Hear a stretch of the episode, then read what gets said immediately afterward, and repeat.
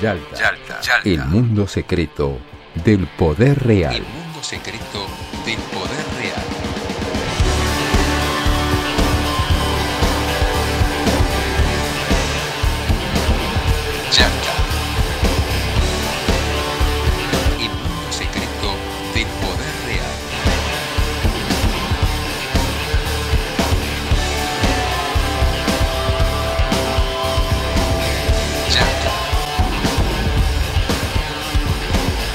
Días, buenas tardes, buenas noches, en donde nos estén escuchando.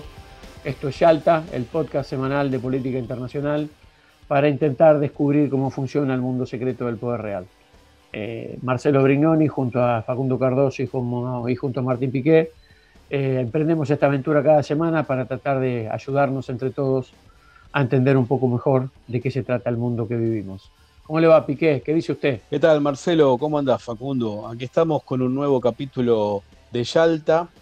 este podcast de política internacional que lleva como nombre la localidad de la península de Crimea en la que se realizó aquella famosa cumbre en el año 1944 en la que participaron tres estadistas, Winston Churchill por Gran Bretaña, Franklin Delano Roosevelt por Estados Unidos y el anfitrión, por supuesto, Joseph Stalin. Eran tres representantes de tres naciones muy poderosas, de tres estados nacionales que estaban protagonizando una guerra que estaban ganando ya, estaba escrito que iban a vencer a la Alemania nazi y al Japón imperial, y en aquella época ya estaban además diseñando, sobre todo Stalin y Roosevelt, el mundo que sobrevendría, el mundo de la Guerra Fría, un mundo caracterizado por estados fuertes, por supuesto, y la previsibilidad que a veces caracteriza a un planeta organizado en torno al Estado-Nación. Pero paradójicamente o no, el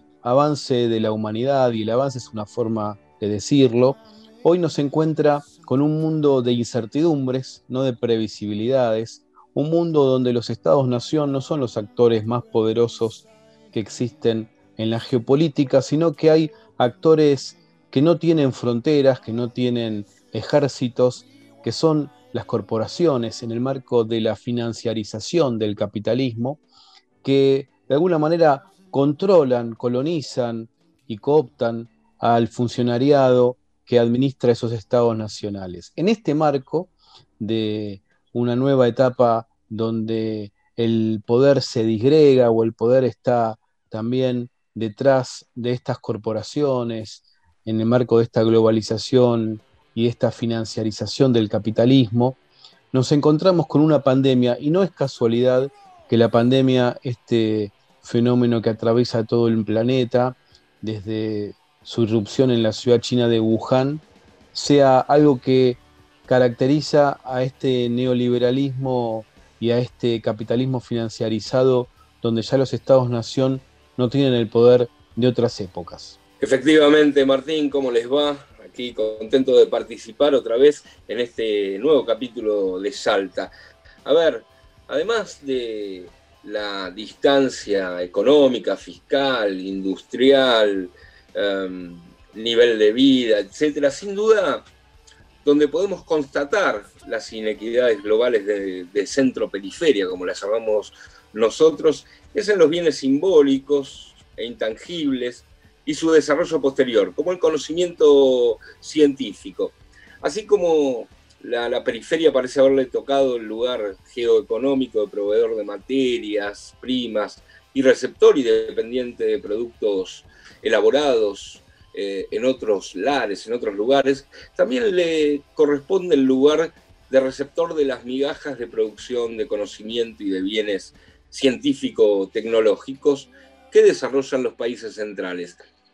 La carencia de soberanía científica y tecnológica de los países de la periferia es un rasgo geopolítico eh, no casual eh, eh, de nuestras naciones. Muchos siguen creyendo que nuestro país solo tiene que ejercer una suerte de diplomacia creativa para acceder primero a lo que los otros, los de siempre, producen,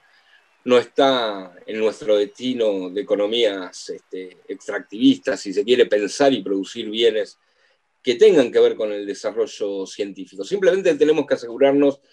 del acceso a los papers y a los bienes eh, en los países que son producidos en los países centrales, más capacitados que los nuestros. Y esta dependencia explica en parte la supervivencia de este régimen global. Esto también se ve reflejado en el presente, un mundo azotado por la pandemia, donde los bienes más buscados tienen que ver con el tratamiento de la enfermedad y el bien más preciado obviamente es la vacuna.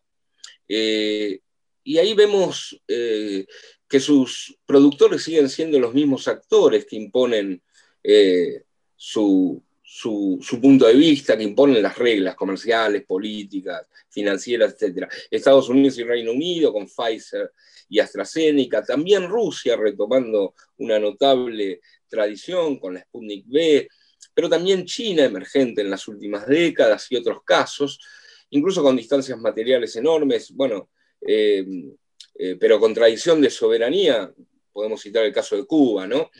Y aquí en la Argentina, con una tradición científica también bastante eh, reconocida y viva, a pesar de los últimos años, proponiendo tratamientos innovadores. Bueno, por eso el desarrollo y la distribución global, y a eso iba, de un bien muy necesario y escaso, producido por pocos lugares y necesitado por muchos otros lugares,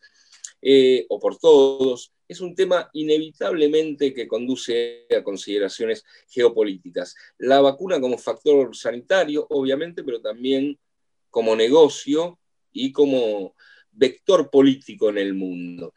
Eh, uno podría ingenuamente haber considerado que el siglo XXI, eh, las condiciones técnicas y de cooperación internacional eh, eran óptimas eh, para enfrentar esta crisis sanitaria. Sin embargo, al tiempo nos enterábamos del crecimiento de los casos alrededor del mundo, también nos enterábamos eh, de comportamientos poco proclives justamente a esa eh, cooperación por parte de los estados centrales, desmintiendo todos sus comunicados y declaraciones a favor de, de la colaboración en épocas de prepandemia, incautando recursos de aviones que, eran, que iban con recursos pagados, comprados por otros eh, países supuestamente aliados hace algunas semanas atrás, siquiera. Eh, bueno, en una suerte de Far West global en los aeropuertos y en los, y en los puertos. Em, nos enterábamos también de que esos países eh, tenidos como centrales no fabricaban esos recursos eh, y que los necesitaban también. Pero bueno, eh, es cierto que con la vacuna la situación ha cambiado un poco en este sentido, es algo más programado, con un poco más de cooperación o convenios, pero no tanto en cuanto a la distribución desigual y el uso de ese poder, de esa dependencia, acaso para otros fines que el sanitario. Los países periféricos, no productores de vacuna, necesitamos más esa cooperación con los, que los centrales, ¿no? Por eso hay que mover fichas, establecer acuerdos, alianzas, convenios, para acceder a ese bien. Y bueno, y este es el contexto en el cual me parece que podemos desarrollar este capítulo de Yalta. Yalta, el mundo secreto del poder real. No meu caso particular, pelo meu histórico de atleta, caso fosse contaminado pelo vírus, não precisaria me preocupar. Nada sentiria ou seria, quando muito, acometido de uma gripezinha ou resfriadinho. Nossa vida tem que continuar. Os empregos devem ser mantidos.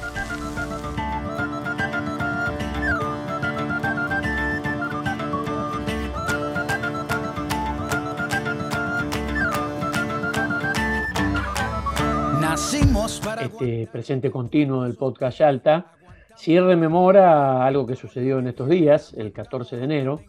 Eh, el 14 de enero se cumplió exactamente un año de una comunicación bastante notoria y bastante penosa de la Organización Mundial de la Salud.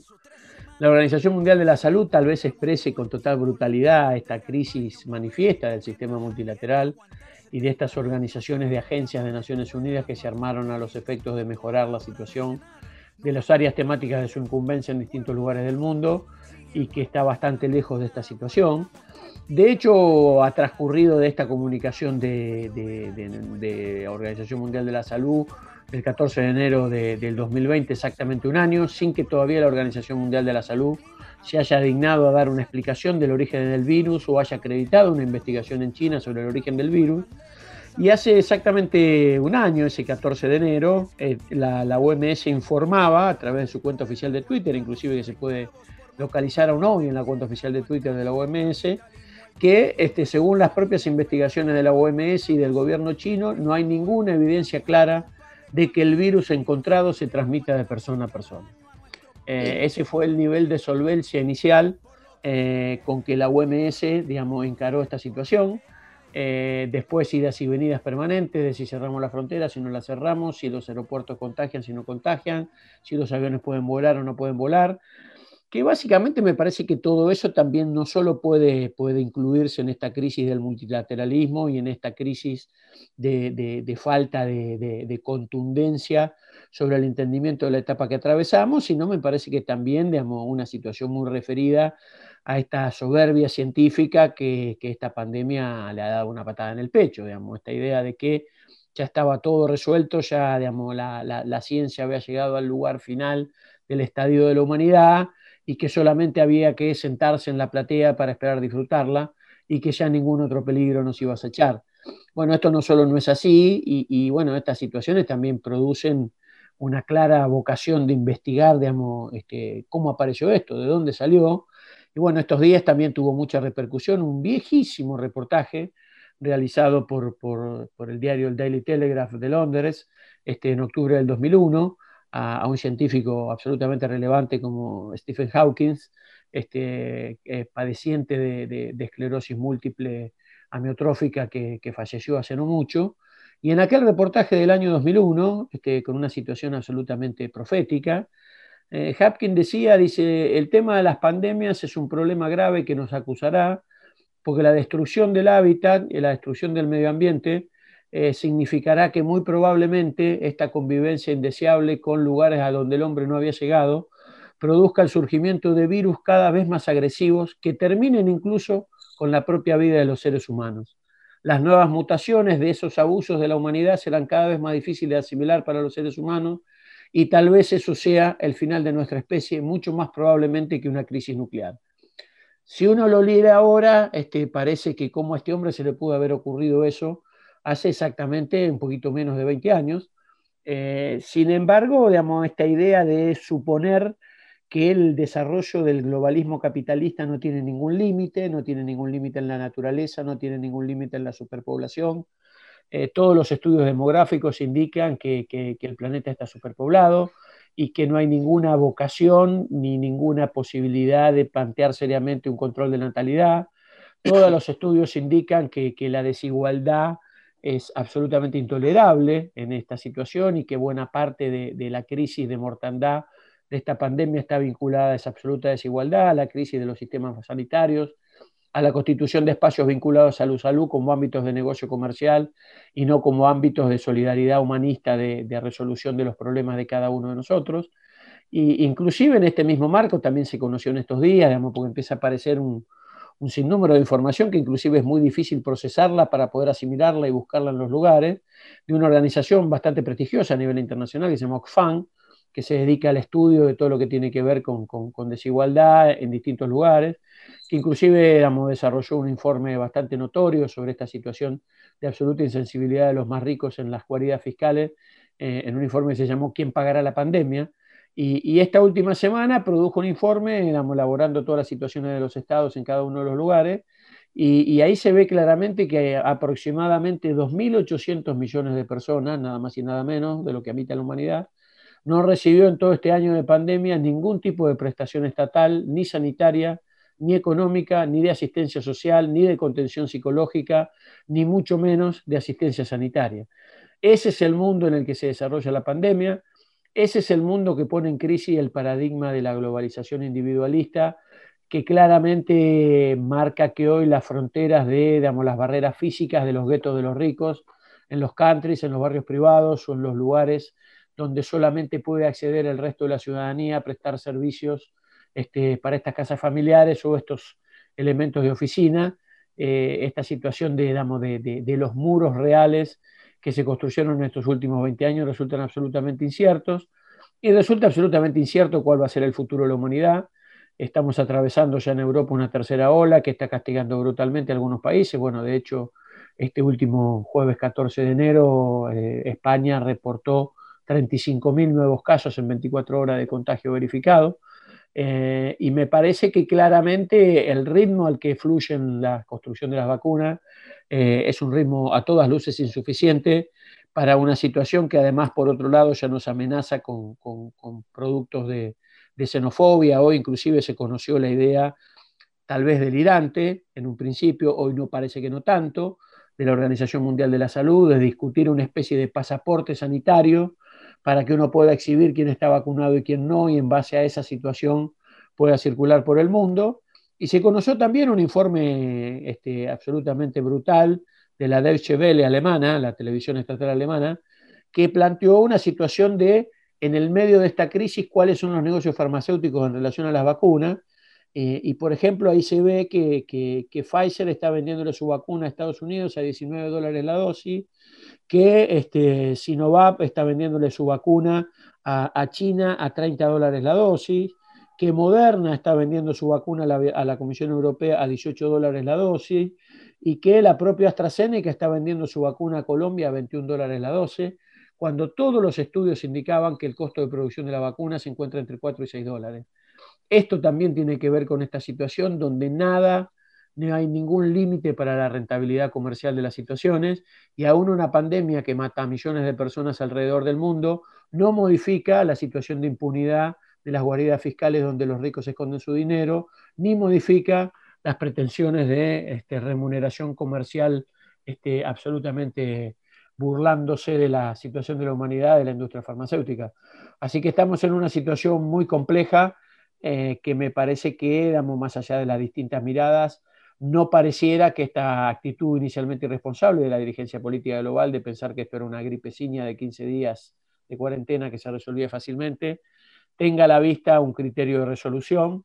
y, básicamente porque conviven dos miradas absolutamente antagónicas, una vinculada a la necesidad de la inversión estatal y comunitaria para poder solidariamente en términos de la cooperación abordar este problema y otro que ve en esta pandemia un negocio absolutamente injustificable pero por otro lado absolutamente posible en las normas del capitalismo globalizado, Piqué. Si pensamos en esta distopía que estamos atravesando de un mundo pandémico, nos remontamos al subgénero de la ciencia ficción que contaba, por ejemplo, Ridley Scott en Blade Runner, donde un cazador de androides, de replicantes, podía, a través de algunos estudios en el iris, en el globo ocular y en las respuestas que producían estos eh, aparentemente seres humanos, pero en el fondo androides, bueno, revelar que en el fondo eran máquinas que querían disimular su condición. O quizás en otra película, Minority Report, basada en un libro de Philip K. Dick, que decía que la policía en el futuro iba a poder adivinar los delitos que ibas a cometer hacia adelante, o sea, en, en lo que venía en tu propia biografía. Entonces te detenían ahora por un delito que ibas a cometer dentro de una semana, dentro de un mes o dentro de un año. Esas distopías del cine hoy las estamos viviendo de manera cotidiana con una situación como la que contaba recién Marcelo de, por ejemplo, un pasaporte para las personas que ya se vacunaron, que ya se inmunizaron, y otro este, con quizás unas letras en rojo que remite a otras épocas, que te impide, por ejemplo, entrar a determinados países centrales. Estamos viviendo la política de la pandemia, y esta pandemia que se vuelve cotidiana también impacta sobre las relaciones humanas, sobre los afectos, sobre la forma de encontrarse, sobre la manera de, vivir la amistad, la manera de vivir, por ejemplo, el inicio de una relación amorosa, eh, el, eh, si se quiere, flirteo, la seducción, encontrarte con alguien, en momentos de pandemia donde no te podés, este, salvo que quieras asumir ese riesgo, pero tocar o hablar eh, a una determinada distancia, este, bueno, afectan toda nuestra cotidianidad, está claro. Ya habíamos dicho que estamos viviendo un mundo caracterizado por la primacía del sistema financiero que impone su lógica de valorización del capital sin producción real a todas las áreas de la economía. Eso se llama la financiarización de la vida, en definitiva, que el sistema financiero especula con todo, los mercados a futuro, los alimentos, los remedios, las vacunas, los sueros, los desarrollos científicos, todo hoy es parte de la especulación del capital en su rama financiera que de alguna manera impone su primacía y produce efectos sobre la organización del trabajo, sobre, bueno, la imposibilidad de prever y de planificar, etc. En ese marco, la política tiene una clara impotencia. El sentido más claro de la actividad política, que es eh, la más alta de las artes, algunos dicen, la administración de la cosa pública con un fin de transformación. En nuestros países la política emancipadora, la política de transformación es aquella que permitía soñar con un futuro mejor de una generación a otra, que el hijo estuviera mejor que el padre y que el nieto mejor que el hijo. Ese sueño, no solo para la Argentina, para todo el mundo, en este mundo o en esta etapa distópica, está claro que ha quedado en el pasado. Es también un lugar común hablar, pero vamos a recordarlo, del debate inicial de los pensadores, del surcoreano que reside en Alemania, que en su momento le advirtió al esloveno, este, bueno, este, Byung-Chul Han es el surcoreano, Slavoj Zizek el esloveno, que planteaban dos miradas absolutamente divergentes sobre si había que ser optimista o pesimista en torno a la irrupción de la pandemia. Está claro que en, esa discusión no solo Byung-Chul Han, el surcoreano alemán, tuvo razón, sino que, eh, bueno,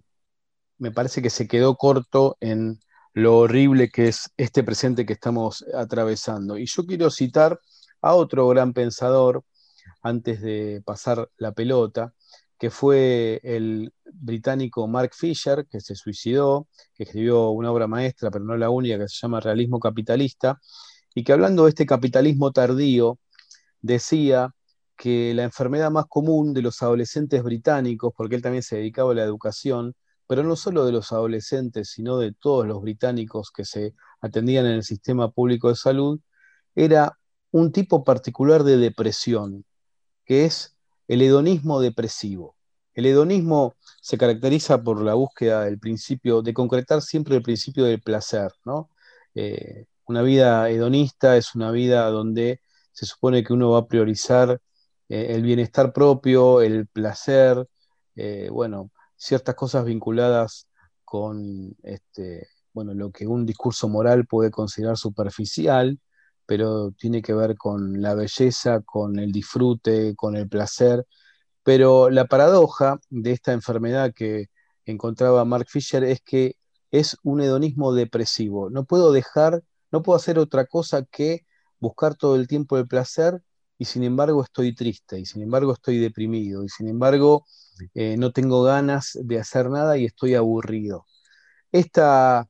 característica de la cual habla en Realismo Capitalista Mark Fisher del hedonismo depresivo, me parece que se profundiza sin lugar a dudas con la pandemia. Encontramos que hay situaciones de angustia, de depresión absolutamente eh, profundizadas y en ese sentido lo que nos queda, además de pensar en la política impotente para transformar y para garantizar un futuro mejor, es la fragmentación social que se vive, la depresión individual con que se atraviesa esta pandemia y para terminar también las transformaciones en las sociedades, en las estructuras económicas y sociales que esta pandemia va a dejar consigo, va, va a dejar como como hecho consumado. Las reformas que el neoliberalismo quiso imponer, en algunos países lo logró hacer, en otros lo logró y después eh, los procesos populares hicieron retroceder al neoliberalismo, como por ejemplo la privatización del sistema previsional, reforma previsional. En la Argentina son los pocos países que pudo recuperar el sistema previsional de manos de los bancos y volver al sistema público, o la reforma laboral, lo que en el eufemismo neoliberal es modernizar las relaciones laborales. En la Argentina y en otros países, pero en la Argentina vamos a poner el ejemplo, se intentó hacer por las leyes, por el Congreso,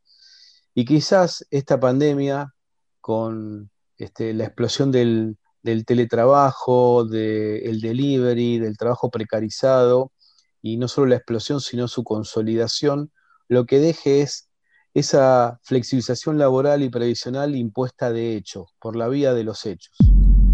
Yalta, el mundo secreto del poder real. El presidente de Rusia, Vladimir Putin, anunció que su país ha ganado la carrera mundial por registrar la primera vacuna anti-COVID-19. Y es que ganar la carrera por lograr una vacuna eficaz contra la enfermedad que ha matado en meses a más de 735.000 personas tiene como premio no solo la solución sanitaria a la mayor pandemia en un siglo, sino también ingentes beneficios políticos y económicos.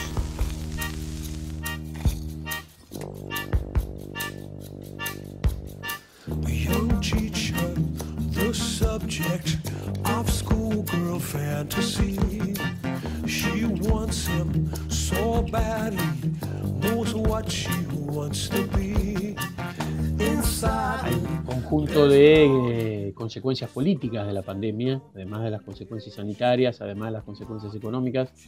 También vemos muchas consecuencias políticas y sobre todo porque además el, principal eh, capital político de los sectores populares eh, lo que se, conoce desde toda la vida como la ocupación del espacio público, la organización del espacio público como ámbito de resolución asambleario y de protesta y de respaldo a, gobiernos elegidos, eh, es un espacio que está vedado, está vedado por una restricción sanitaria, con lo cual resulta mucho más complejo, sobre todo en Argentina, en una sociedad eh, con una tradición muy caracterizada por digamos, la utilización del espacio público como ámbito deliberativo de la política y como ámbito resolutivo, inclusive de programas de gobierno. Eh, esta situación, digamos, lo, lo, que se conoce habitualmente como la conjunción entre el palacio y la calle, eh, termina restringido al palacio y termina organizado y determinado por lo que, bueno, un poco este, este, algunos llamamos esta nueva eh, oligarquía tecnológica global, que es un poco la que está determinando cuáles son los nuevos parámetros de vinculación, cuáles son los nuevos parámetros de vinculación personal, familiar, afectiva y también laboral, eh, y en un escenario donde digamos, la, política eh, se retrae al ámbito de la supervivencia de, la especie, digamos, esto, esto que muy bien señalaba Martín, de esta polémica bastante, bastante notoria, donde el, propio Slavoj Žižek tenía una mirada bastante optimista. Este, muchos suelen decir, algunos profesores míos decían que un optimista es un pesimista carente de información, eh, una visión un poco apocalíptica,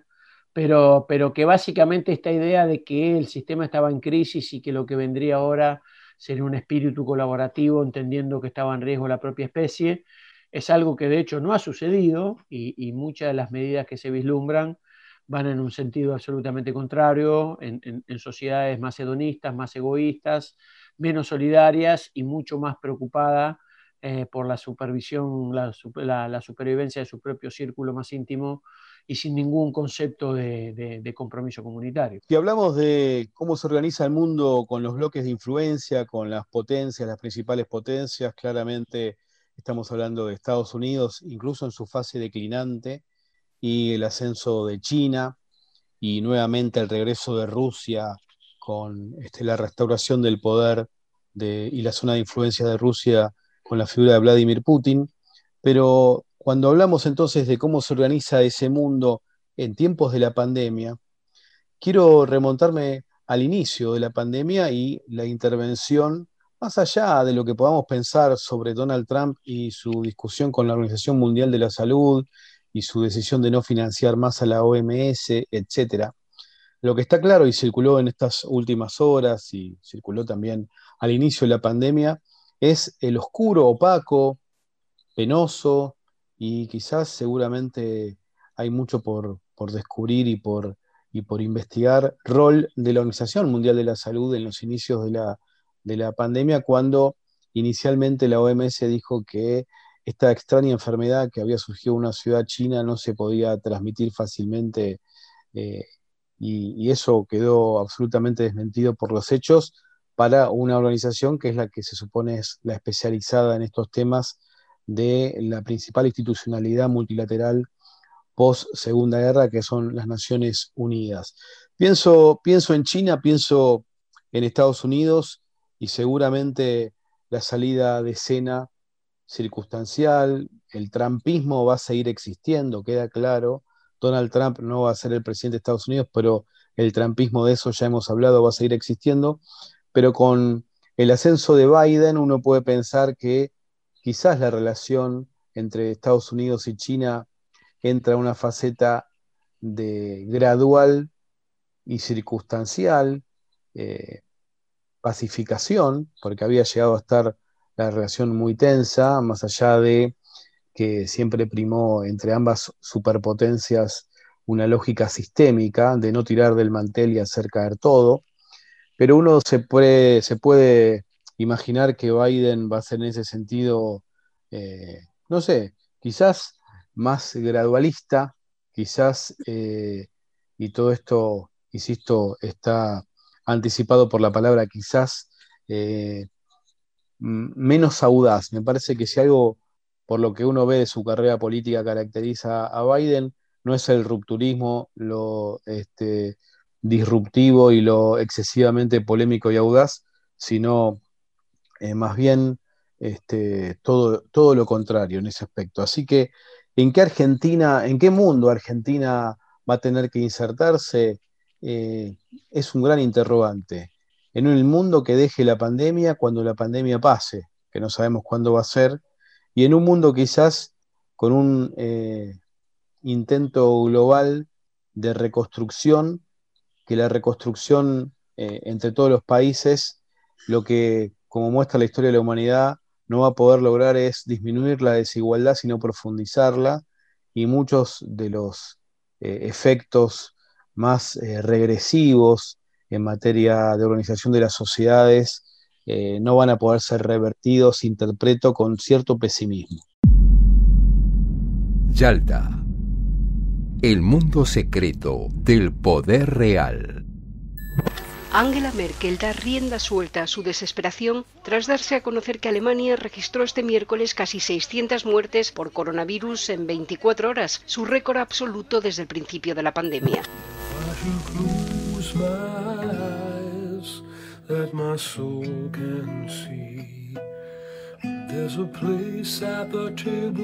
Martín, nos queda, Marcelo, nos queda simplemente cerrar este panorama una de las cosas eh, fundamentales me parece que el virus y la desigualdad parecen compartir un mismo vector de desarrollo. Pocas entidades en el mundo se han beneficiado tanto de la globalización. Eh, el transporte, el,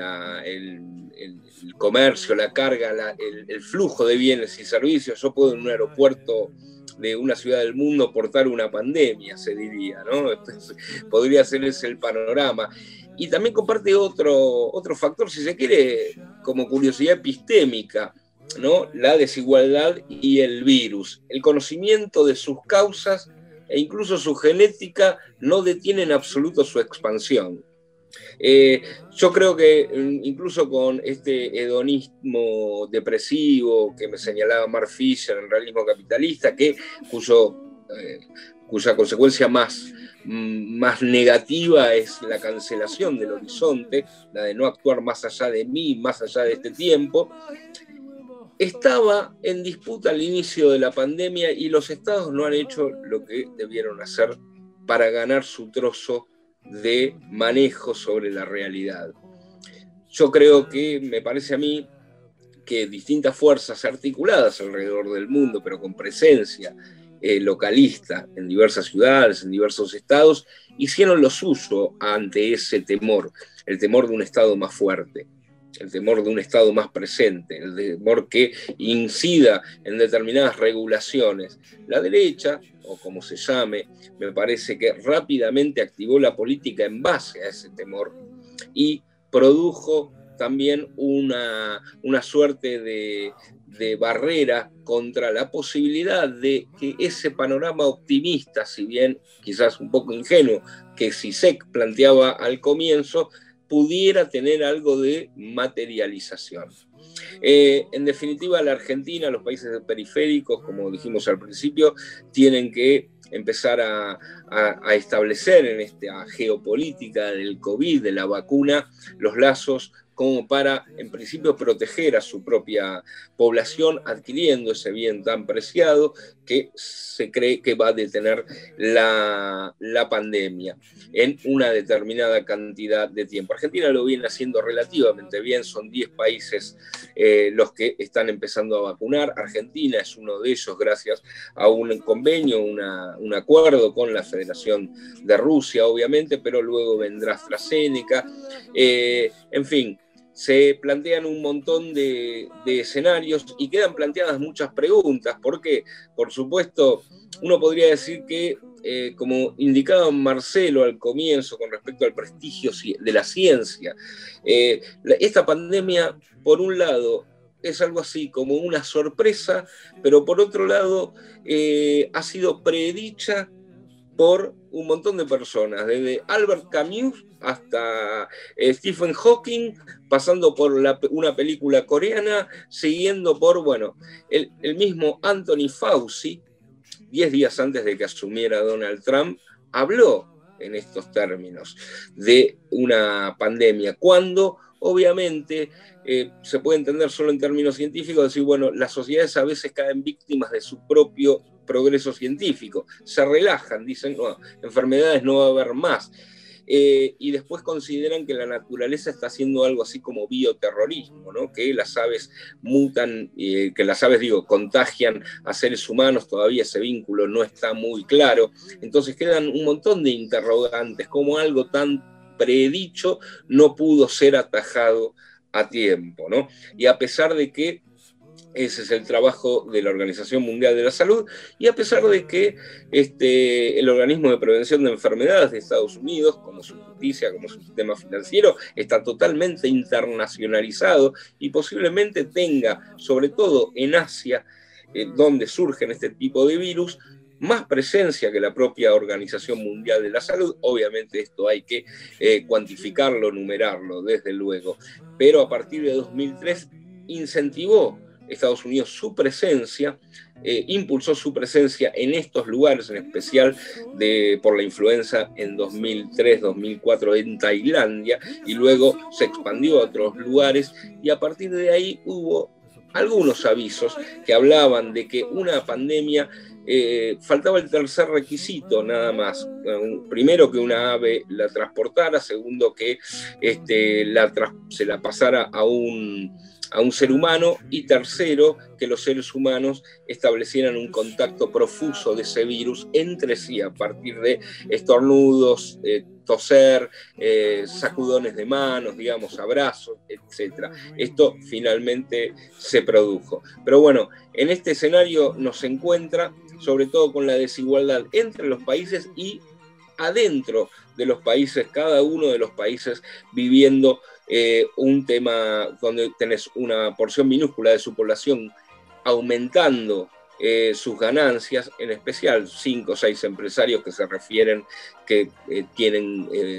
que trabajan en sectores afines para esta pandemia, como el, el delivery, Silicon Valley, en fin, las nuevas tecnologías, y por otro lado, un montón de eh, las grandes mayorías endeudadas, sobre todo con el sistema financiero, para poder llegar a fin de mes y poder atravesar esta pandemia. Así que tenemos un escenario bastante complejo, que lo primero obviamente es la vacuna y cómo cada país productor y comprador de esa vacuna se posiciona en este globo. También, como decía Facundo, nos vamos yendo. Eh, en el marco de esta distopía de la pandemia que estamos este, viviendo cotidianamente, eh, soñando con la utopía de la pospandemia, que por ahora parece que está más cerca de la expresión de deseo que de algún concepto de planificación político-científico que nos dé una fecha cierta para intentar volver a vivir, aún con todas las limitaciones que existían, a como esto era allá más o menos por mediados de 2019, Martín. Así es, vamos a despedirnos y esperar que el futuro, este, no como decía aquella famosa maldición china que, que te toque en tiempos interesantes, porque estos tiempos interesantes, la verdad que los queremos dejar en el pasado. Así que apostemos por un futuro sin pandemia y un futuro con mayor igualdad. Hasta el próximo capítulo del podcast Yalta, amigos. Hasta luego. Hasta luego.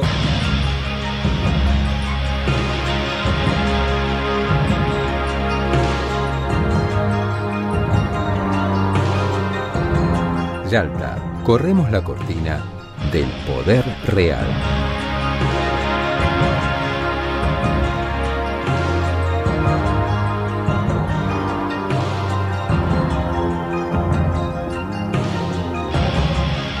Hacemos Yalta, Marcelo Brignoni, Facundo Cardoso y Martín Piqué. Imagen institucional y edición, Andrés Rutz y Manuel Leiva para Brasil Comunicación. Locutor, Ricardo Álvarez.